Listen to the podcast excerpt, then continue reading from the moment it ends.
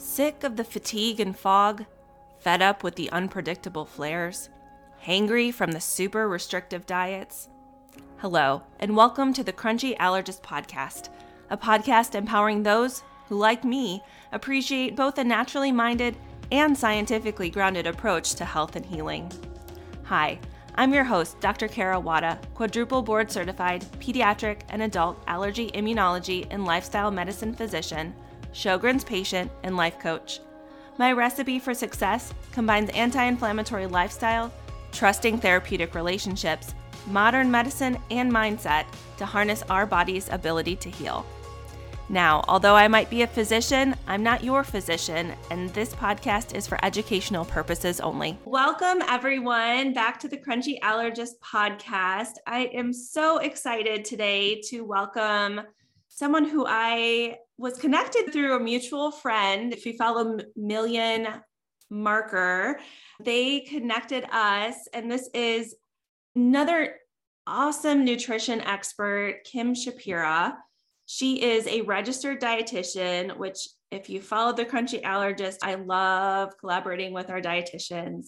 She has a background in human met- metabolism, clinical nutrition, and she helps people heal their relationship with food. She spent the last 24 years helping people lose weight and keep it off with this giant emphasis on keeping it off. She's developed six rules over the years to help people on their journey to having a normal relationship with food. They're easy, they're not complicated, they're based in science, totally up our alley here. And I am so excited for her to share them with our community. Kim, thank you so much for taking time out of your busy schedule to come on the podcast. And I would love to hear your story. How did you how did you end up doing what you're doing?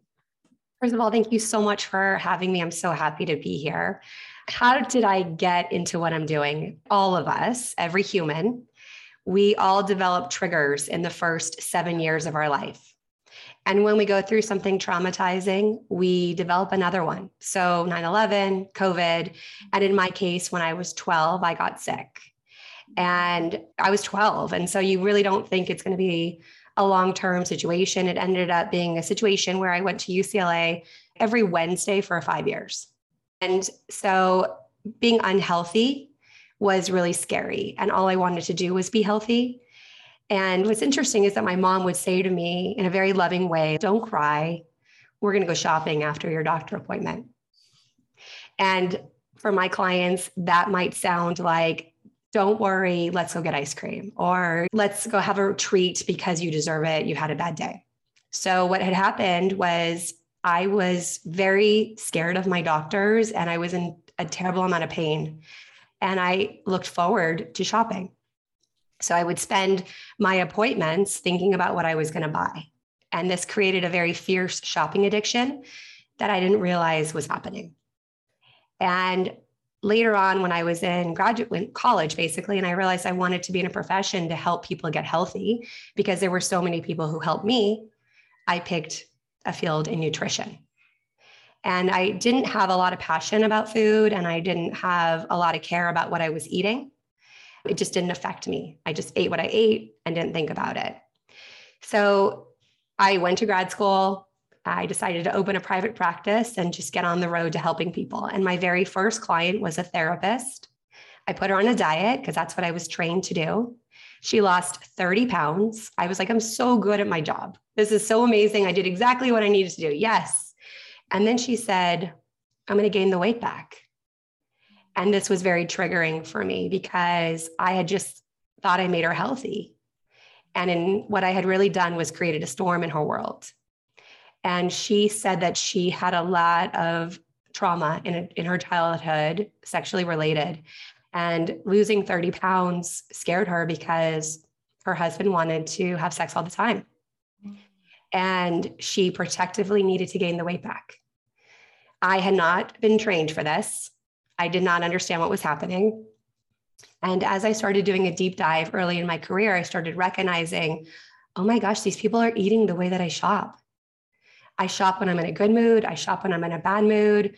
I use shopping as a shiny tool to relieve me of any discomfort I have in my body. And as I got into really healing myself, I started applying those same methods with food.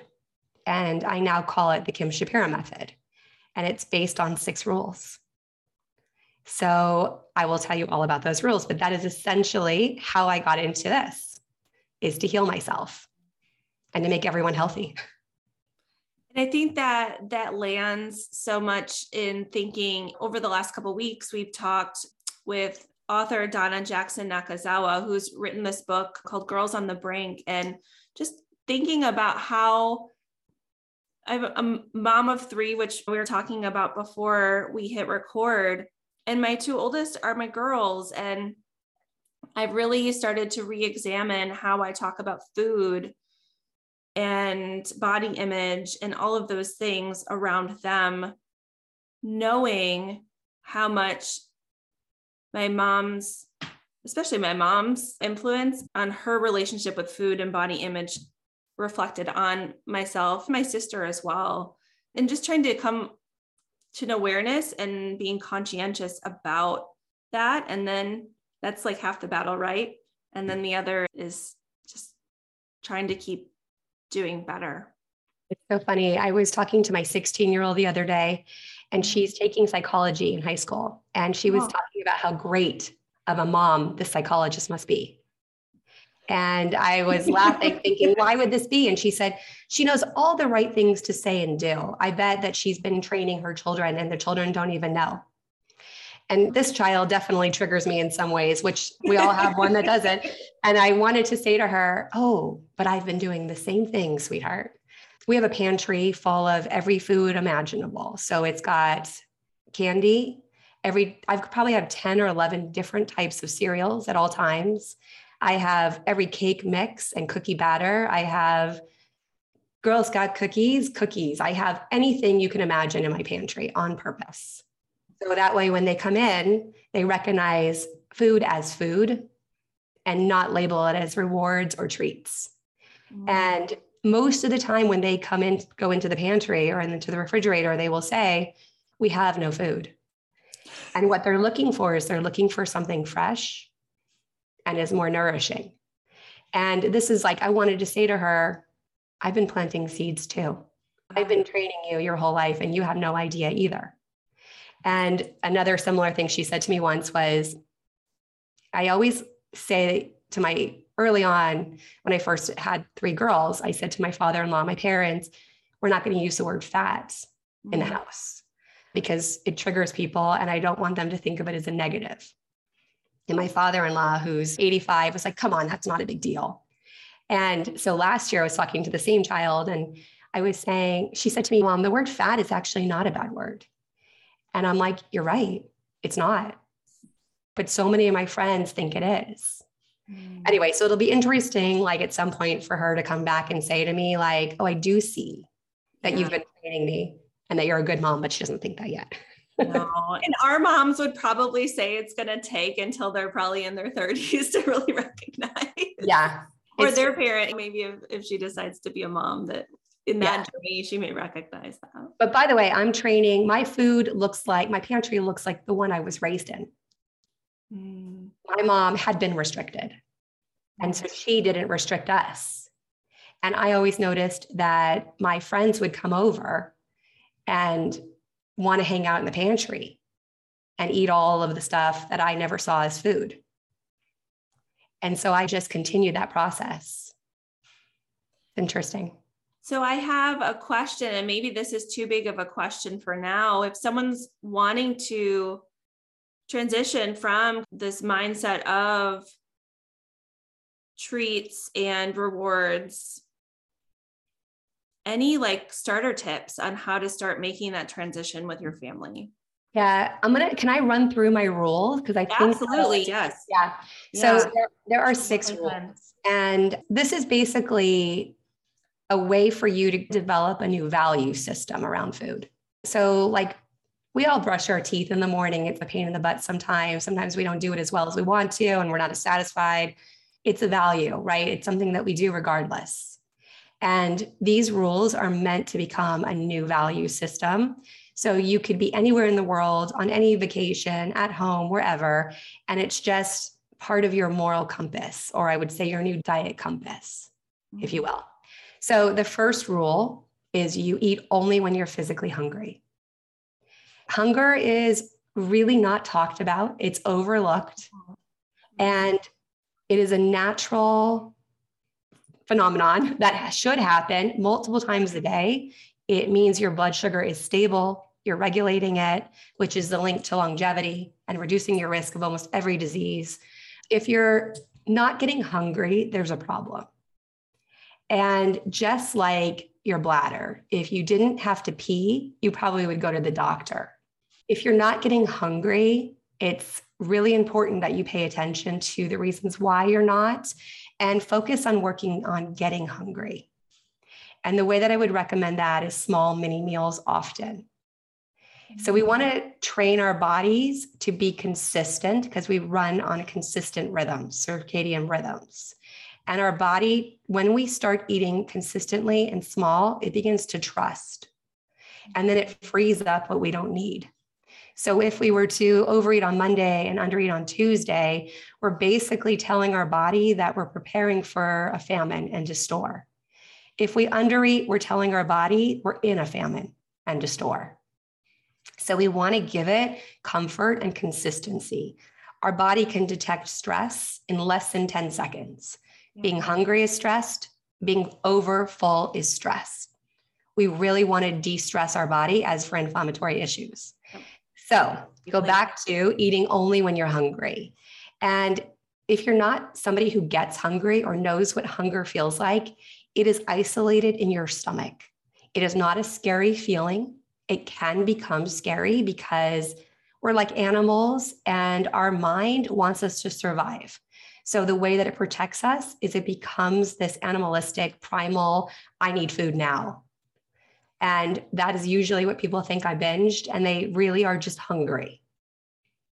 So the rule is to start eating only when you're physically hungry. I want you to take your normal portion, whatever you would normally eat, and cut it in half. Mm. Now, this is where most people get scared. That's not going to be enough food. I'm going to miss out on something I like. So I didn't say that's all you get to eat. What I want you to do is start with half. I want you to start with half, eat slowly, be hungry when you eat it, and wait 15 minutes to see if you need more. So the 15 minute mark starts from the second you take your first bite. And the reason it's a 15 minute rule is because that's how long it takes for us to know if we've had enough food. Exactly. And most of us are not natural overeaters. Even if we're overeaters, it's not natural. And as long as we can be quiet in our mind or our mind can be in our body, we won't overeat, especially when we begin to trust we're going to eat again in two and a half hours. Okay. So the whole rule is eat when you're hungry, take your normal portion, start with half, wait 15 minutes, and see if you need more food. Sometimes you do, and sometimes you don't. And that's okay. Any questions about that? No, that's that's really helpful to think about. And it's fascinating because we know portion sizes overall. Like if we go to a restaurant or any place have grown to these huge amounts of food that really half many times is what grandma or grandpa probably would have eaten. Yeah. So if you think about like normal portion, right? What your normal portion is versus my normal portion. If I'm going to a restaurant I'm five two. If I'm having some meal with someone who's four five or six three, we're not going to need the same portion. Yeah. But I would be completely offended if the chef served a bigger piece of salmon to somebody else at the table. It just would be rude. And so it's like personal responsibility to figure out like how much I need in this meal. I mm-hmm. can't count on the chef knowing what I need. Because their job is to make everyone feel satisfied. And if we're in a restaurant, we tend to eat about 33% more than if we were at home. And I don't know, maybe the person I'm having lunch with ate a snack an hour ago, or maybe they ran a marathon yesterday. I don't know. I'm not in their body. I shouldn't be looking at what they're eating. I need to be focusing on what my body needs in this moment, knowing that it could be different tomorrow. Rule number two, which is, I think, to your point a little bit, which is eat what you love. Mm. And there's mm. two parts to this eat what you love and make sure that the food you eat loves you back. Now, mm. as an allergist, you should like love this rule. Yes. Yeah. So, as a registered dietitian, people get a little alarmed that I'm giving them permission to eat what they love. Yeah. And I, people are like, then I'm just going to eat croissants all day or I'm just going to have chocolate. Go for it. But you always have to be hungry when you eat and you always have to start with half and you always have to wait 15 minutes. It's fail safe. You cannot overeat here. And I have a client who has been pretty much restricted on any other diet every other week forever. And when she started in one of my groups, she literally only ate pastries and she lost 10 pounds in three weeks. She did get pushback from her husband who was cooking dinner. And he's like, What do you mean you don't want like my chicken and broccoli? And she's, I'm practicing eating what I love. And it mm-hmm. turns out she got sick of the pastries. And it was very simple for her to say no thank you to the pastries anymore without feeling restricted. And that is a natural way to move away from it rather than I can't have it. Because what happens is people think they should eat the chicken and the broccoli, so they eat it. Then they end up eating the croissant or the pastry as well and gaining weight. So yeah. I am flipping it. I'm focusing on the psychology. Instead of restricting, we're allowing ourselves to eat it, recognizing that it may or may not agree with our bodies, and then uh, like basically figuring out how does that croissant make you feel. It turns out i have a lot of clients who are sensitive to chicken. And like they they need to figure out differently than what's happening in anyone else's body. Whether it's gluten or dairy no it could be pepper it could be lemon it could be in my case blueberries give me diarrhea for a lot of people would say that's a very healthy food full of antioxidants not in my case your gut bugs do not like them Exactly. Not yet. Yeah. I can do work on it because yes. I'm not allergic to it. Exactly. Yeah. And so understanding like I'm eating what I love, and then I'm also checking the box that the food is agreeing with my body. And so some of the symptoms that you would know that it's not would be a headache, tearing eyes, clearing your throat, burping, um, nausea, heartburn, feeling full fast, getting bloated, having gas that's airy or smelly, having diarrhea or constipation, eczema, psoriasis, any joint pain. These are some indications that you're eating foods that do not love you back. If you would agree with that, and I would love your opinion on that. Yeah, those are things that we think about. And then, as you've alluded to, I think where I have been trying to reassure folks is that if you don't have a true life threatening allergy and you are having more of those other symptoms that you just described, that there are ways we can help you hopefully be able to tolerate those foods moving forward in some cases. Mm-hmm. I would say in most cases, it's yeah. like you said, the stomach bugs, right? Like we need to support your body. And it's less about what you're taking out more about what you're putting in. Absolutely. Yeah, we're in this like frame of mind of abundance. Yes. So it's yeah. more like fermenting or fertilizing the stomach and the lining of your guts. Yes. Yeah. So yeah. So that's rule number two. Rule number three is to eat without distractions. And so we eat for three reasons. One of them is because the food is in front of us. Mm-hmm. One of them is for emotional reasons. And the third is because we're hungry. And like I want you to only eat because you're hungry. And sometimes there's birthday cake and you're not hungry. And I would consider that normal eating. If there's birthday cake every day of the week, every month of the year, this may not be normal. So mm-hmm. you can have birthday cake when you're hungry as your meal, but you may not like the way that feels. I wouldn't do it because it would make me want to go to sleep right away. It doesn't agree with me. So I don't do it. But it doesn't mean that on a normal birthday or an occasion, I'm having it. It's your body knows how to take care of that as long as you get right back to the rules. It takes about three days for your body to fully function or fully handle that. So again, get right back to being consistent, and that's all normal. But emotional eating, I talk a lot about where your mind is and making sure it's in your body. So if we could all just take a second and scan our body and figure out how badly we have to pee, we would recognize that it takes less than a second for us to figure it out. And at the same time, our mind is assessing where is the closest bathroom? Right. And that's as fast as we need to be in figuring out how hungry are, we are or what else we might be feeling. If we're having any emotional distress, and that could be excitement, boredom, fear, anxiety, whatever it is, our mind might not be comfortable in its body. So it would jump out and be in this worry place.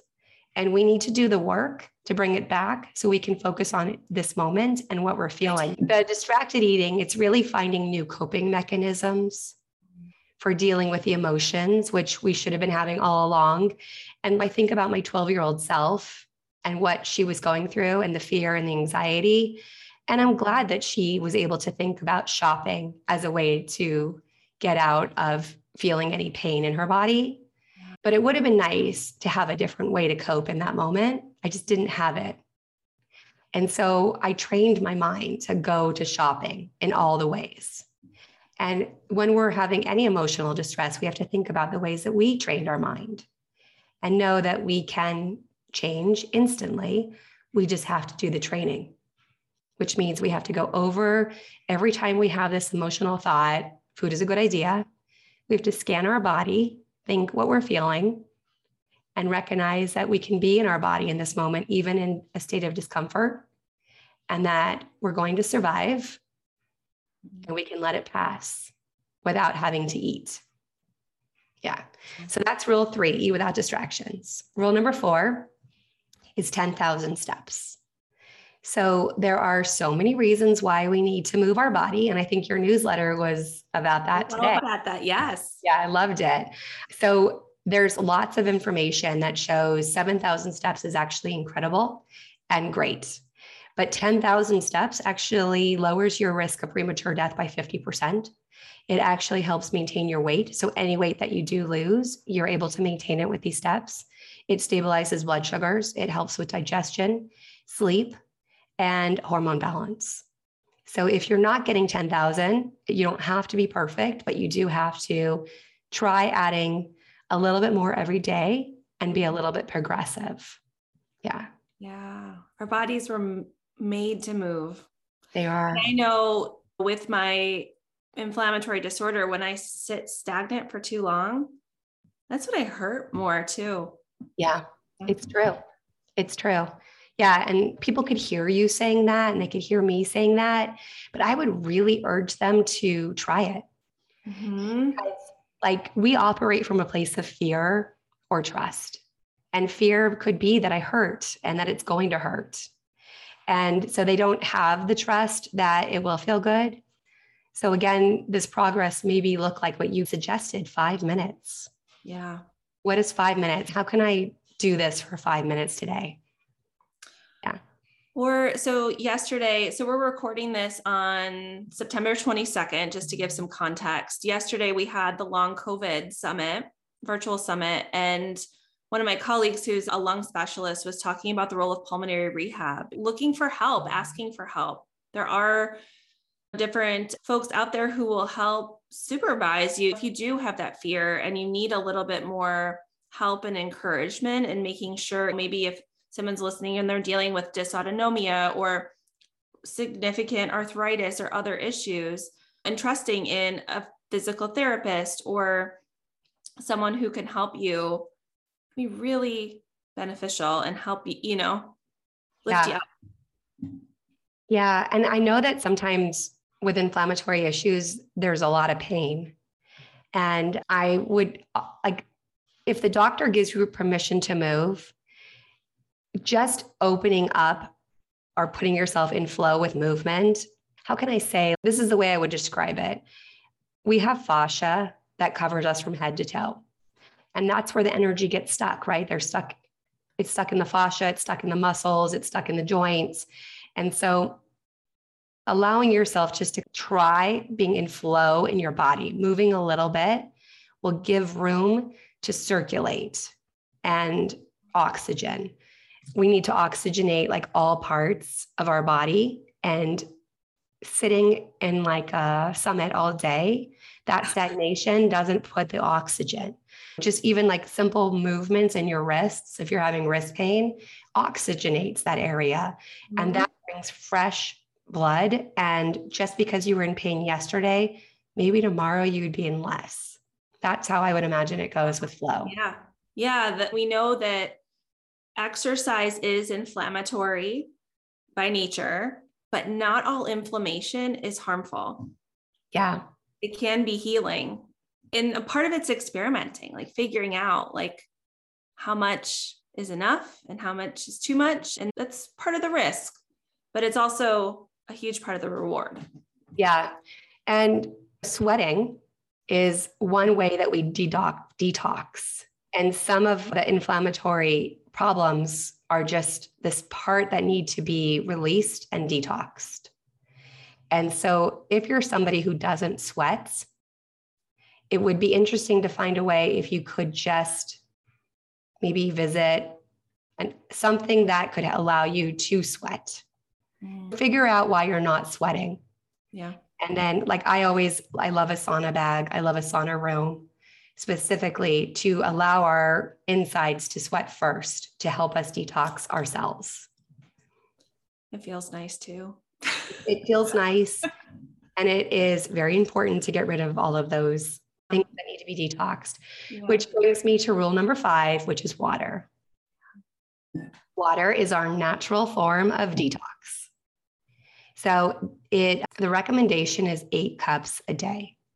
And it literally detoxes every cell from our brain all the way down to every organ in our body. And we need to be drinking.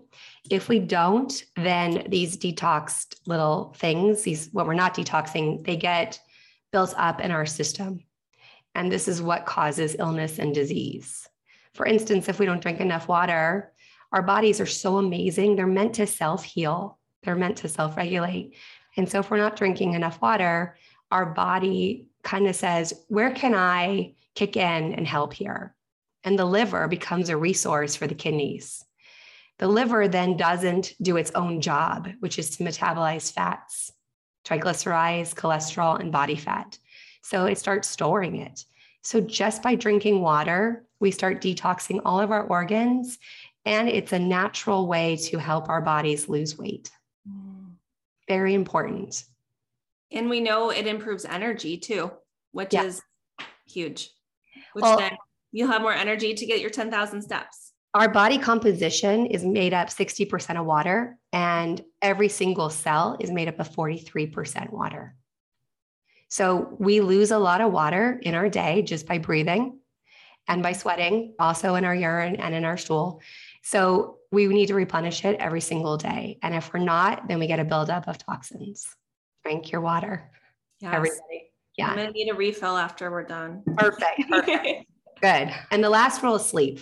So this actually became a rule right when COVID hit because it became a conversation I started having with everybody. Although sleep has always been important, it was very noticeable that when people became stressed out, this was spiking their cortisol levels and they were losing sleep. And there are if you go to a pharmacy, there are literally two aisles of sleep aids. It's insane how many sleep issues there actually are.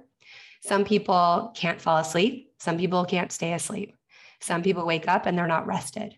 But all of this is like a stress in our body and it increases our cortisol levels, which then affects is affecting our adrenal glands, which is affecting our blood sugars, our hormones, and we become full-blown messes. And we cannot lose weight and we cannot keep weight off. So we become unhealthy. It affects our immune system too. We are less apt to fight off infection. That's when you're going to catch that cold more often. Sometimes you can't avoid it, but it, it has really significant physiologic consequences. And yeah. I know for me with my Sjogren's, it is, it's a huge element in how well I'm doing and how my energy, my pain all of those things are in by keeping my sleep in check i am able to keep those symptoms better in check Definitely should be part of your routine. Melatonin is actually the most powerful antioxidant. It gets released around 9 p.m. or secreted. And sometimes we have what's called sleep latency, which means delayed sleep.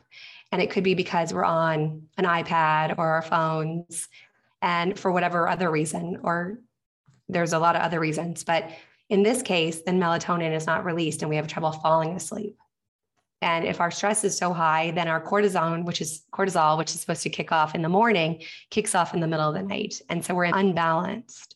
But melatonin's job is actually to go into every single cell and clean it, vacuum up every part of this toxic stuff that's left behind. So I'm not suggesting a melatonin supplement, actually, the opposite.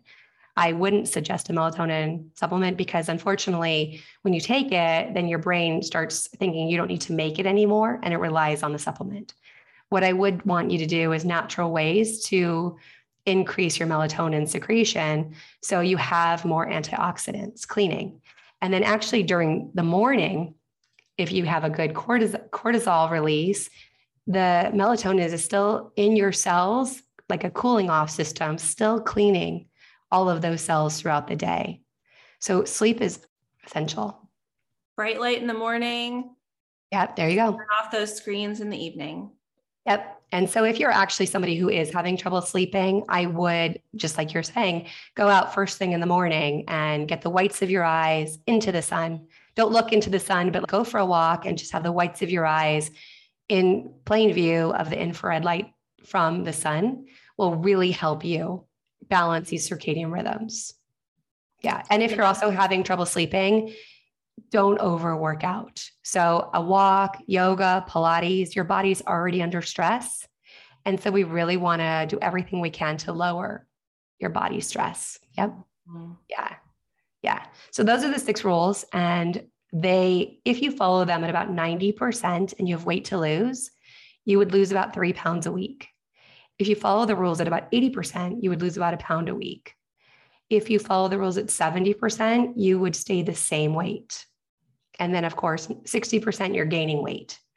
But more importantly, these rules teach you how to live a balanced lifestyle that can help you have a normal relationship with food and stay well. Yeah, simple and sustainable. That's exactly right. I recall coming across a quote or statistic somewhere, something along the lines the only guarantee to like of a diet is gaining weight, something to that effect that yeah, such a bummer. Yeah. Yeah. And just thinking about how uh, so I'm 38, so that makes me an elder millennial, but my entire adolescence, young adulthood was always spent on this on again, off again diet mm-hmm. roller coaster is part of, I think, a very common scenario in in the American females experience. Males and males these days. Yes. Yeah, it's true.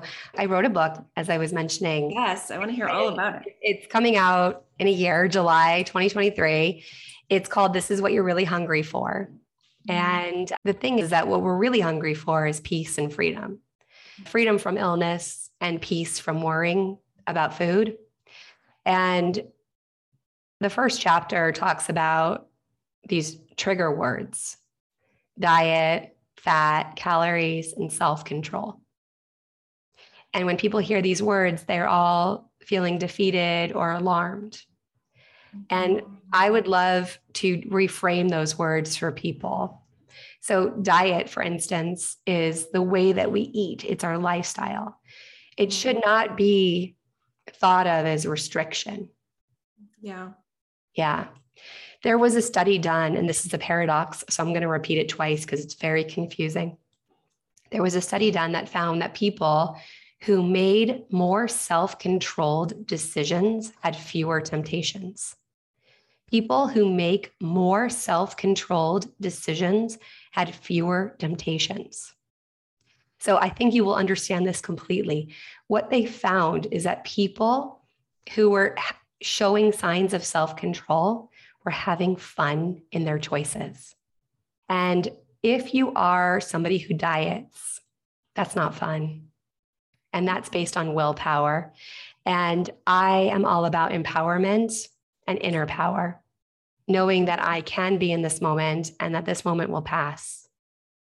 And when I get up in the morning and go for a walk in the sun, I'm having fun. Yeah. I'm not thinking of it as anything other than this is how I take care of me and I'm worth it. When I'm choosing not to eat birthday cake in the middle of the day, I'm having fun in that choice because otherwise I would completely crash. And I don't like the way it feels when I crash. So again, it comes back to worthiness. Willpower is not really a thing, right? No. And it's just a form of restriction and it's ugly. And so I would urge everybody to focus when they're looking at how they want to take care of themselves long term, what they can do long term, what they're willing to do and show up for long term, right? Like I meditate every single morning. It's a non negotiable in my life. I do it for 10 minutes. Sometimes I do it for 20. Sometimes I do it for 11 minutes. Sometimes I don't want to do it at all, but I never not do it. I don't return texts. I don't do anything during this period. It's a non negotiable because I know it's like a little bit of a flu shot for me every single day. It's a way to lower any stress that I'm feeling. And it's a way to take care of myself. So it doesn't feel like I'm having self control. I like the way it makes me feel. And so all of my rules are designed for you to be able to have fun. I shouldn't, you shouldn't have any restriction in any of them because then it's not going to be sustainable. I know that some of them will evoke fear in you, but that's only because you're coming from a place of restriction. But once you walk the walk you'll realize, oh, I didn't even need that whole Chipotle burger or burrito anyway. It was enough food, and I can have more. So I would urge everybody to look at where they're having fun and if their choices they're making are letting them have fun, what fun really looks like for them. Being sick, not fun for me. And to your point, I was editing my book last month and taking my daughter to college it was the most stressful period I've had probably in five years. And I got a cold, the first one I've had in five years. Mm-hmm. I knew I was stressed. I was doing everything I could. It happened to be this period in my life that I knew would pass. And I was trying to get back to normal. It was a lot. It was a lot. Yeah. And you could see where the crack was. And there came a cold. Yeah. Case in point. exactly. So if people want to follow you, where can they find you? If they're like, oh gosh, I want to recap, I'm going to listen to the podcast again, but where can they see your six rules in action? They can see them. Well, I'm a new TikToker, so I'm trying to figure Ooh. that out. Yeah, not easy. Are you on TikTok? yes, barely. So I'm not yeah. a dancer. Oh my gosh, it's so embarrassing. Yeah. So I'm on TikTok and I'm on Instagram at Kim Shapira Method. And I have a website, kimshapiramethod.com. And I have weekly groups with between five and 10 women. I have quite a few of them. They're from all over the world. They're very mm-hmm. fun, they're ongoing. And I see clients privately. Awesome. Yeah. I would love if you have any parting words of wisdom to share with our crew. And thank you so much for, again, for taking time out of your busy schedule and sharing all this wisdom and really reiterating a lot of the themes that I, you know, I try to also bring awareness to on all things crunchy allergist. It's always helpful to see that other professionals are walking the walk the talk, all the things. Yeah. Yes, this really is science, and we don't need to be doing like the carnivore or the this or the that or the what have you, that we can listen to our most intelligent selves, are leaning into our intuition and learning to reconnect with parts of us that we've been taught to ignore for so long. Yeah, I would agree. If I had any, let's see, how would I, what would I say? I would say to you all out there, whatever you're doing, keep going. Mm. Find a little progress in your day, some wins that make you feel good.